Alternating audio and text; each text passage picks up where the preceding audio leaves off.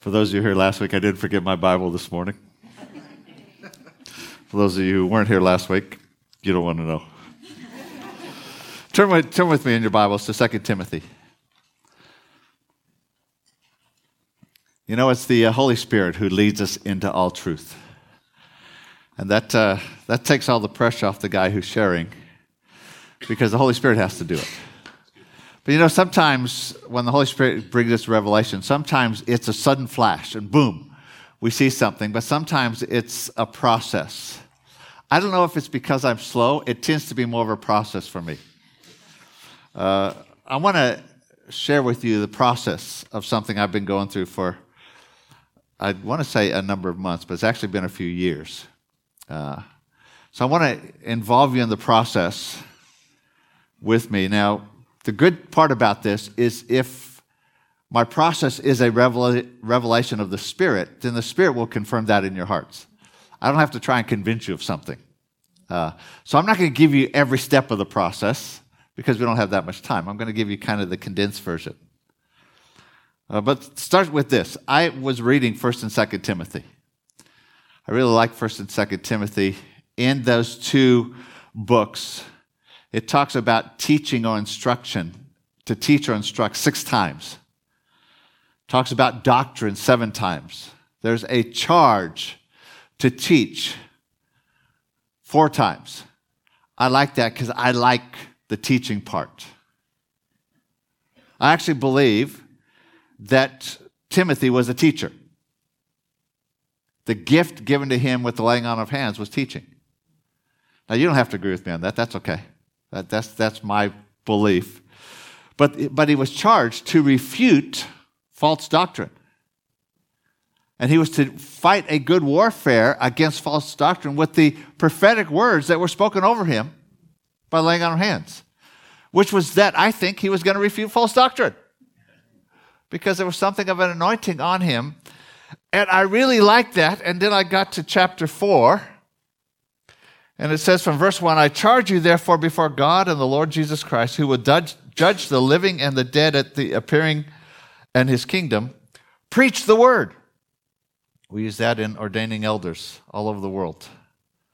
Preach the word. Be ready in season and out of season. Convince, rebuke, exhort with all long-suffering and teaching. I believe he's talking to Timothy. This is your calling, for the time will come when they will not endure sound doctrine, but according to their own desires, because they have itching ears, they will heap up for themselves teachers, and they will turn their ears away from the truth and be turned aside to fables. But you, be watchful in all things. Endure affliction. Do the work of an evangelist. What? Wait. Where did that come from? That kind of threw me. All of a sudden I realized, this guy's a teacher. Did I miss it completely? And he's actually an evangelist? Or is there something bigger? Is there something behind what Paul is writing? Is there something more foundational that is assumed, that Paul is saying, on top of doing the work of refuting false doctrine and everything, you still have a responsibility to be an evangelist? I wasn't sure. So I decided I'd go back to Jesus. I shared this a number of weeks ago with Tim and Kate said, that's always a good thing to go back to Jesus. Look at what Jesus did. Turn with me to Matthew chapter 4.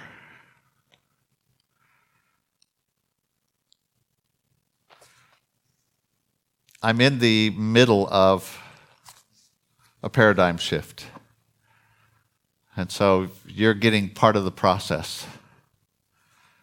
It'll be a little bit different, but Matthew chapter 4, from verse 17.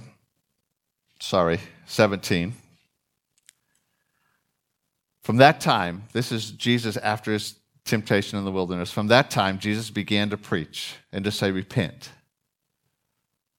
for the kingdom of heaven is at hand. Very first thing that is recorded of Jesus preaching is repent, for the kingdom of heaven is at hand. Verse 23, and Jesus went about all Galilee, teaching in their synagogues, preaching the gospel of the kingdom, and healing all kinds of sickness and all kinds of disease among the people. Chapter 6, verse 33. Many of you would know this, but it says this: seek first the kingdom of God and his righteousness, and all these things will be added to you. 7:21. Not everyone who says to me, Lord, Lord, shall enter the kingdom, but he who does the will of my Father in heaven. Over chapter 24, and I'm cutting some out just for sake of time. In verse 14, he says, but this gospel of the kingdom will be preached in all the world as a witness to all nations, and then the end will come. Jesus preached 10 times more about the kingdom of God than about salvation.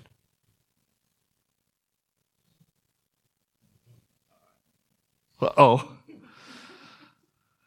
And then what's worse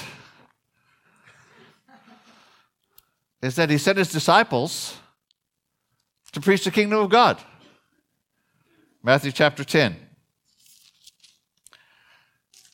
From verse 7, he says, and as you go, preach, saying, the kingdom of heaven is at hand. Heal the sick, cleanse lepers, raise the dead, cast out demons. Freely you received, freely give. Mark.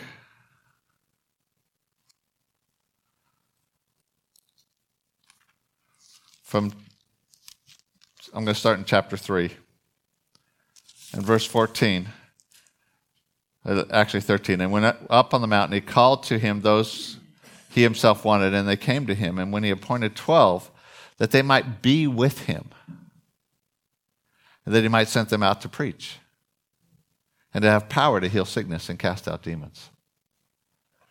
First thing was that they were to be with him. That's transforming, if we think about it. And I'll come back to that later on. So just kind of put a question mark or an exclamation point next to that idea in your brain. Okay, but let's go to Luke. We'll start in chapter 9, verse 1. And he called his 12 disciples together and gave them power and authority over all demons and to cure diseases. And he sent them out to preach the kingdom of God and to heal the sick. Are you seeing something here? Verse 6, and they departed and went through the towns, preaching the gospel and healing everywhere. Verse 11, and when the multitudes knew it, they followed him, and he received them and spoke to them about the kingdom of God and healed those who had need of healing. Chapter 10. Verse 9, he's sending them out, and he says, and heal the sick there and say to them, the kingdom of God has come near to you. And then chapter 11, he's teaching them to pray, and he teaches them to pray this: your kingdom come, your will be done. Verse 20, if I cast out demons with the finger of God, surely the kingdom of God has come upon you. It seems that Jesus' primary task was to preach the gospel of the kingdom. It seems that he sent his disciples to preach the gospel of the kingdom. Now, there is something attached to that that we often overlook, and that is that the confirmation of the gospel of the kingdom was the supernatural. What is the gospel of the kingdom? It's that Jesus is alive. That's what they preached. We get this whole big thing about the Old Testament sacrifices and Jesus' death and dying for our sin, and that's right and it's true, but the message of the gospel of the kingdom was that Jesus is still alive. And that's why we need a supernatural confirmation. This guy rose from the dead. Sorry, I get excited.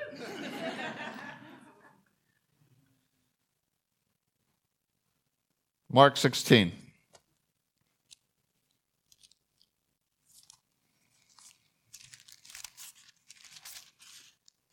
And verse 20 says, and they went out and preached everywhere, the Lord working with them and confirming the word through the accompanying signs.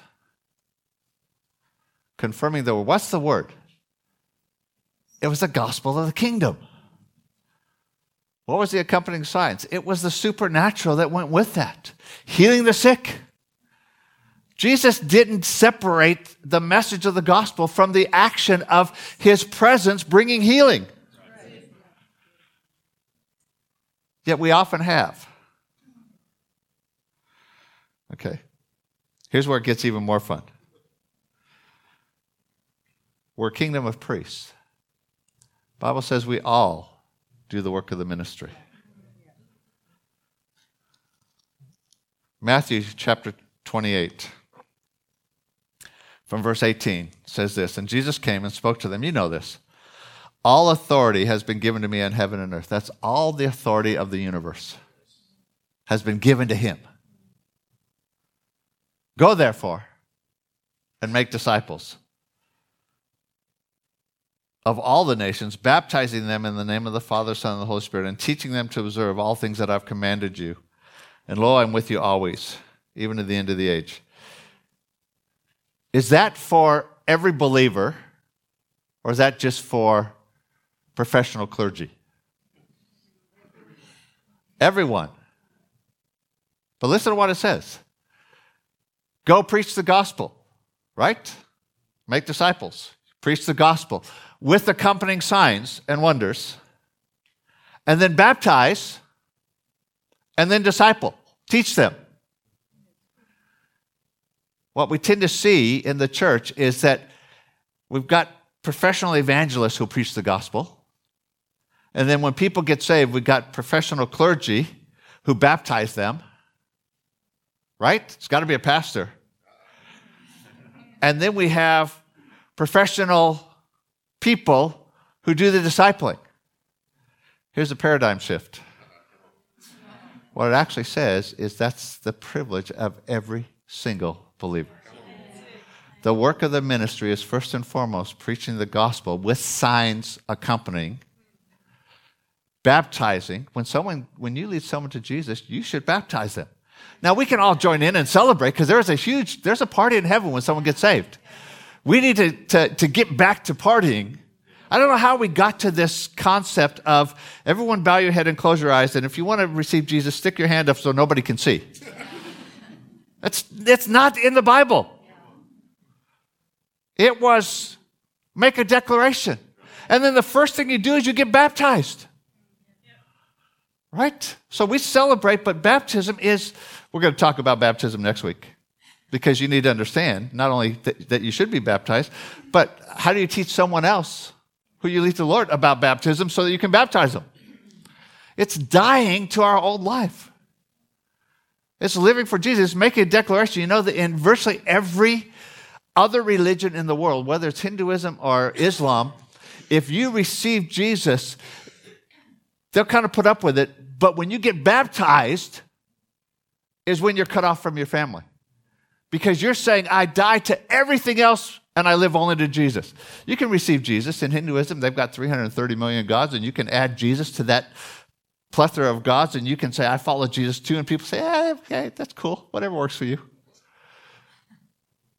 And your family won't reject you, but you get baptized, and you say, I'm dying to all of that, and I'm living to one only. That's when you get cut off. And then you teach them to observe.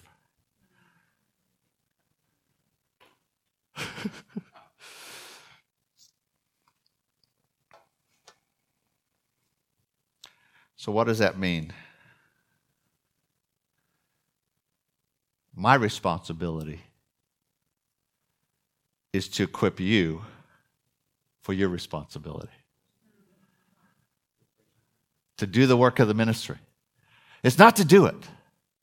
How we get to this kind of everyone just sits and watches mentality, almost like a performance. Worship is not these guys performing for us. Worship is us together entering the presence of God. Worship is the responsibility of every believer. Preaching the gospel is not the responsibility of an evangelist. What does an evangelist do? He equips the saints for the work of the ministry, which is preaching the gospel. You can't get equipped if you're not willing to do the work of the ministry. and then baptizing and discipling. What does that mean? It means one thing, a couple things. One, we need to change our language to match our focus. You know, Matthew 7 says, out of the abundance of the heart, the mouth speaks. Too often what's in our heart comes out. And what we've been saturated in is this professional clergy that does everything. And we need to change how we think. Let me ask you this. Is the goal of maturity in the kingdom leadership in the church? Or is it effective kingdom advancement? See, for too often, we've communicated, you get saved, you grow, you become a leader. And so our language communicates what's in our heart is that the goal of maturity is leadership. Yet if we actually read the Bible, it says that there are leaders of thousands, hundreds, fifties, and tens. Okay, a leader of 1,000 is 1 in 1,000. What's that? That's 1/2 of 1%, or 1/10 of 1%, sorry. 1/10 of 1%. 99.9% of the rest of the body will never be that leader. Stay with me. Leaders of hundreds are what? 1%. Leaders of 50 are 2%, and leaders of 10 are 10%. Now, those of you who are really good at math, if you add that up real quickly, you come to the conclusion that 87.5% of people are not leaders. Right? 10, 2, 1, 87 and 9 tenths of people are not leaders. I kind of fudged on the half. Yet our language often says that this is the goal. And we've subtly slipped into a church growth mentality rather than a kingdom advancement. Kingdom advancement is people getting saved. It's preaching the gospel. It's baptizing them and discipling them, and that's the privilege of every believer. Why have we slipped into something else? Because our goal isn't so much kingdom advancement, is we want our church to grow, so when someone gets saved, I better disciple them so that I can control what happens. I better baptize them so that they feel like that this is a sacrament of the church. It's a sacrament of the kingdom. It's the responsibility of kingdom believers. You still with me? Yeah. Sorry. Ezekiel 47 has this wonderful picture.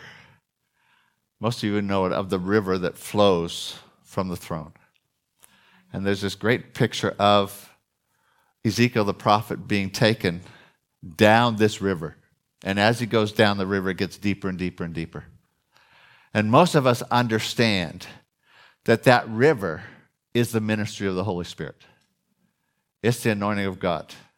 But it also says it has banks. See, where the river flows, where the ministry of the Holy Spirit flows, there's life. But when it comes down to a marsh where there's no banks, there's no life. And so banks is, most of us would understand, banks are leadership that help direct the flow. Now, if you accept that, hear this next one. This is transforming. Leadership is not the ministry of the Holy Spirit.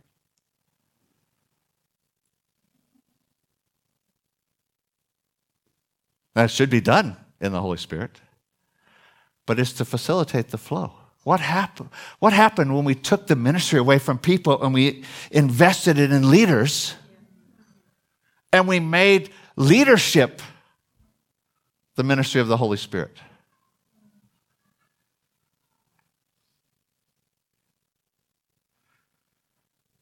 So not only do we have to equip and train, we need to be trained to share the gospel. Can you share the gospel? It's real simple. Jesus is alive, and you can know him. Can you lead someone in baptism? See, baptism is not just getting wet. Baptism is a faith statement that says, I die to myself. Going under the water is dying. And I live a new life for Jesus. Can you disciple someone? See, not only is it equipping and training, but it's then releasing. Allowing people to do that. You know what this Matthew 28 is called? It's called the Great Commission. Now, there are other commissionings in the Bible that are still important. We're going to commission some leaders in the church in the next few weeks. But those are not the Great Commission. It's not the Great Commission to become an elder or a pastor or a church planter. The Great Commission is to preach the gospel with signs accompanying, to baptize, and to disciple. That's the Great Commission for everybody. That doesn't diminish other commissions, but they're not the great one. Yet we've made that.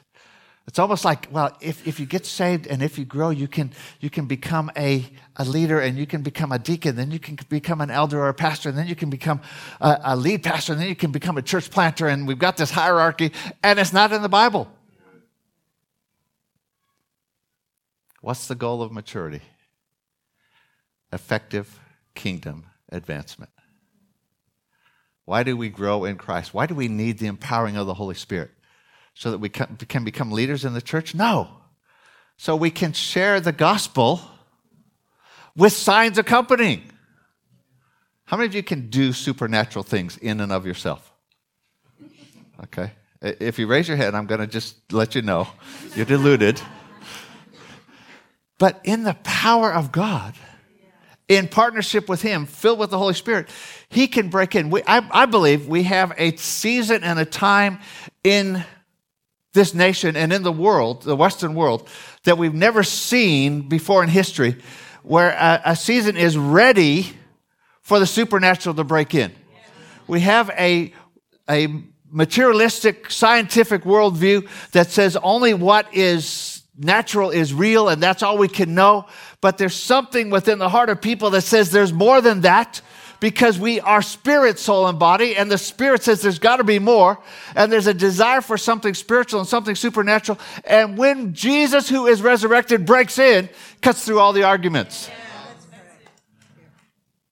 well, we were in Sydney a couple weeks ago, last week, the week after, I don't know, 2 weeks ago, with some pastors from around Australia. There was a prophetic word shared about a new healing revival that God wanted to do.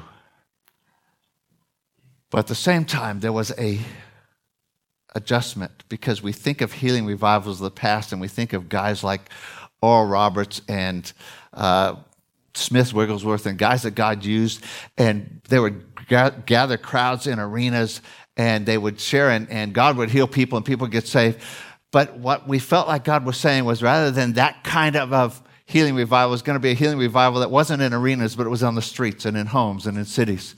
And it wasn't with a few evangelists. It was with every believer moving in the power of the Holy Spirit, bringing healing tied in with the gospel. Healing without the gospel is not a good thing. It makes you feel better, but it just makes your road to hell nicer. Right?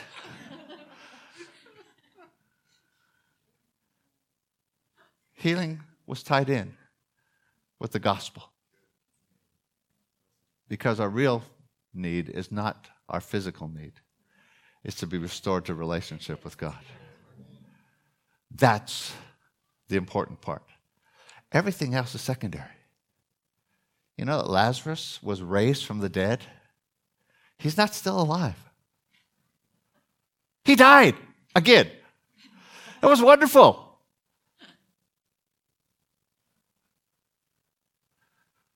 See, we can get healed, and it demonstrates the reality that Jesus is alive.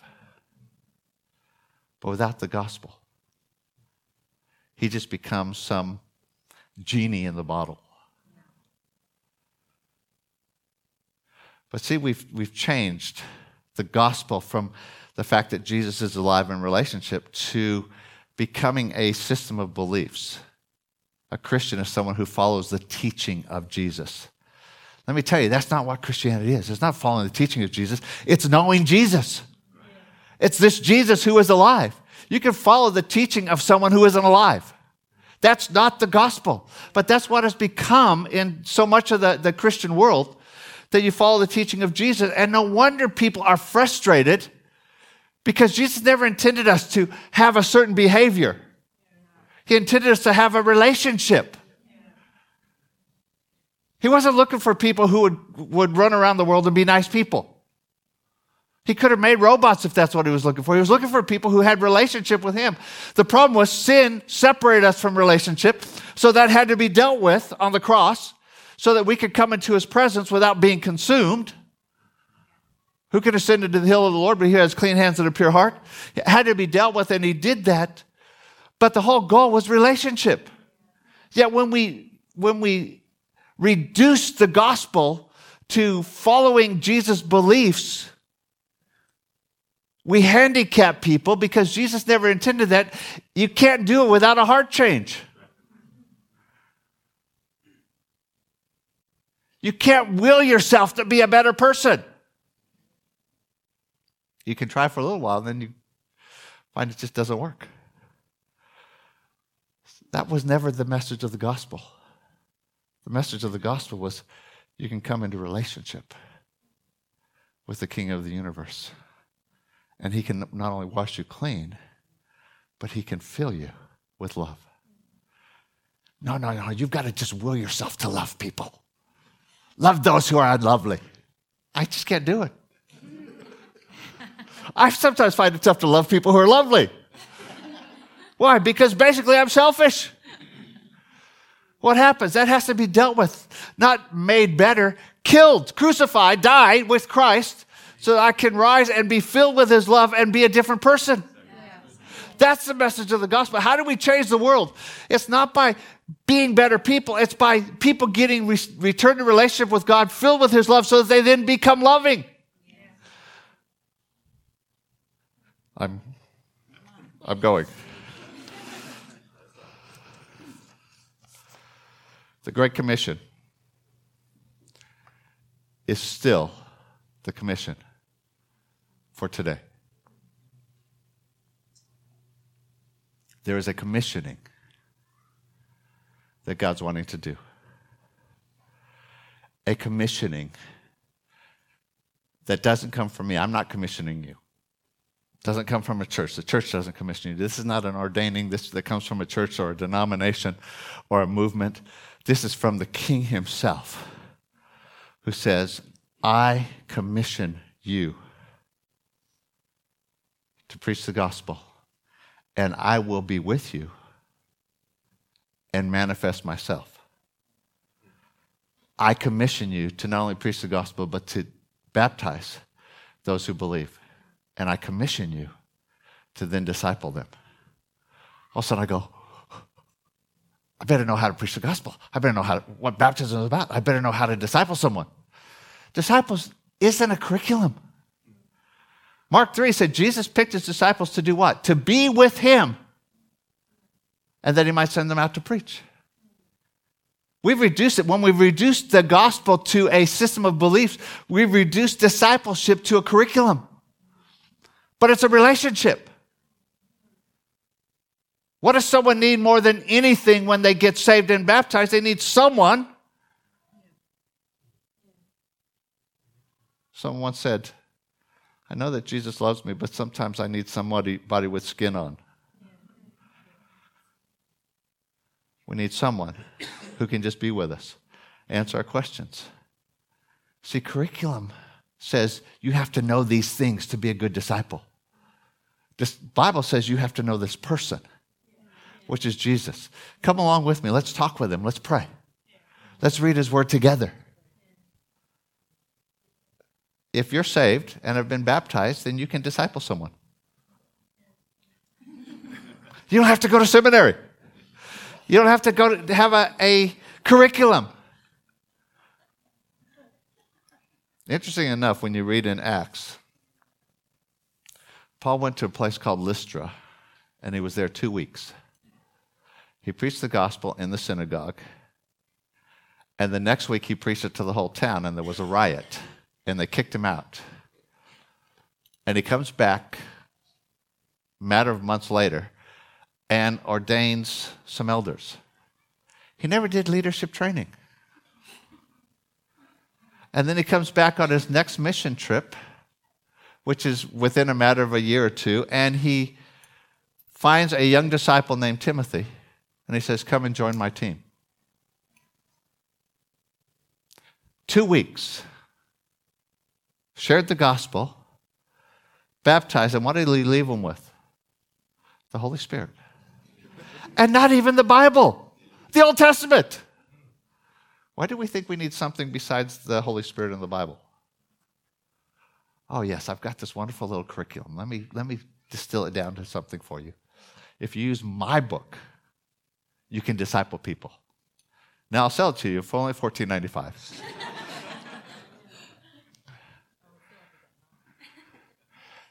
See, the thing is, sometimes we feel like we don't know enough because we're thinking knowledge rather than relationship. If you know Jesus, you know enough. If you've come into relationship, which is what the gospel is about, you know enough. Would you bow your head?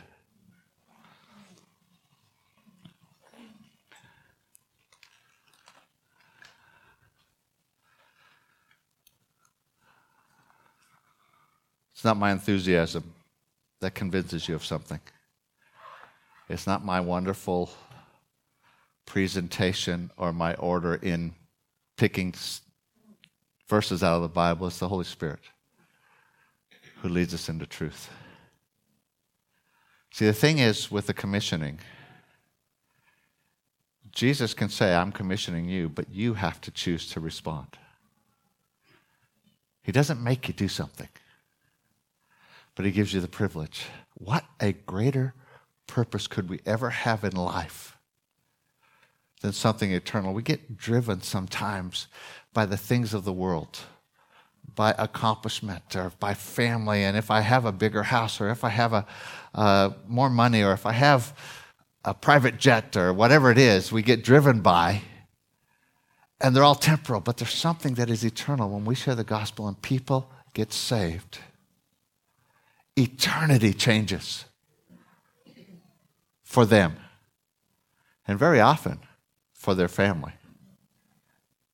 How many of us had a dream as a young person to change the world? Jesus gives us the privilege of partnering with him to do just that.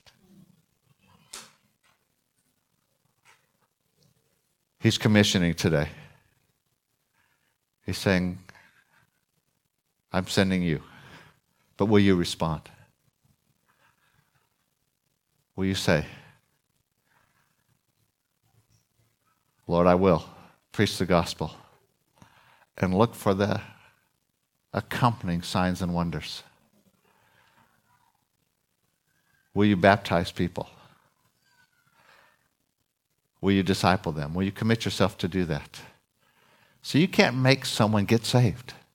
You can only preach the gospel. You can't force someone to be baptized. Well, I guess you could, but you'd probably kill them, hold them underwater. You can't force someone to be a disciple of Jesus, but you get the privilege of partnering with him. So while this is, I just said, we don't have these altar calls where you bow your head and close your eyes while nobody's looking around to respond to Jesus. I'm not actually calling you to a place of responding to Jesus this morning, but a response to his commissioning.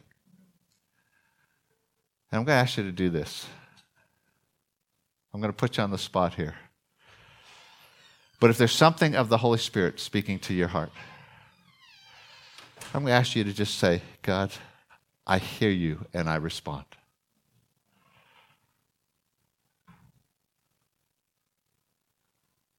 I receive the commission. Someone once said, if a commission from an earthly king is considered a privilege, how could a commission from the King of Kings ever be considered a sacrifice?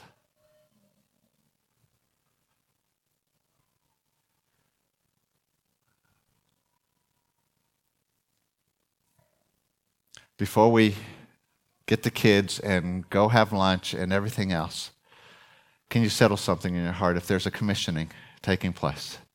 If the Spirit is speaking to you, will you just simply respond in your heart and say, Lord, I receive your commission. I don't know what to do. I don't know what that's going to look like, except that I'm not ashamed of the gospel. It is the power of God for salvation. I am not ashamed of the gospel. If you've not met Jesus, we'd love to introduce you as we're dismissed. Or if you haven't been walking with him, or if you need prayer for healing or for something in your family, we have some people who'd love to pray with you. They'll be here in the front. Otherwise, we're going to have some coffee and tea and all the little goodies that Barb made.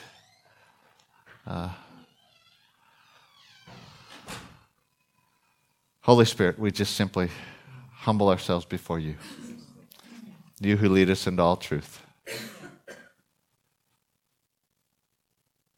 There's something within us that says this has got to be a mistake. Jesus can't be choosing me. I know what I've done. I know how incapable I am. But Lord, we realize you don't choose us because of how capable we are or because of how well we've behaved. You choose us because of how capable you are. And you transform us. And so we just simply respond. And we say, I hear your commissioning, and I receive it today. In Jesus' name. Amen. But she's still got the kids, so get your kids first.